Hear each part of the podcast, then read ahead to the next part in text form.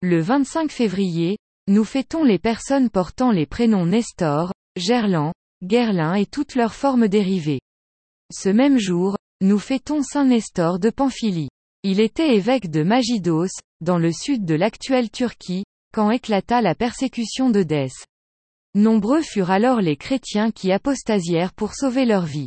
Craignant que ses fidèles n'en fassent autant, il leur conseilla de fuir et lui-même se laissa arrêter. Conduit devant le gouverneur, il s'entendit condamner, « Puisque tu préfères un homme crucifié à nos divins empereurs, toi aussi tu mourras sur une croix. » Et Saint Nestor fut crucifié. À Pergé en Pamphylie, l'an deux cent cinquante, la passion de Saint Nestor, évêque de Magidos et martyr.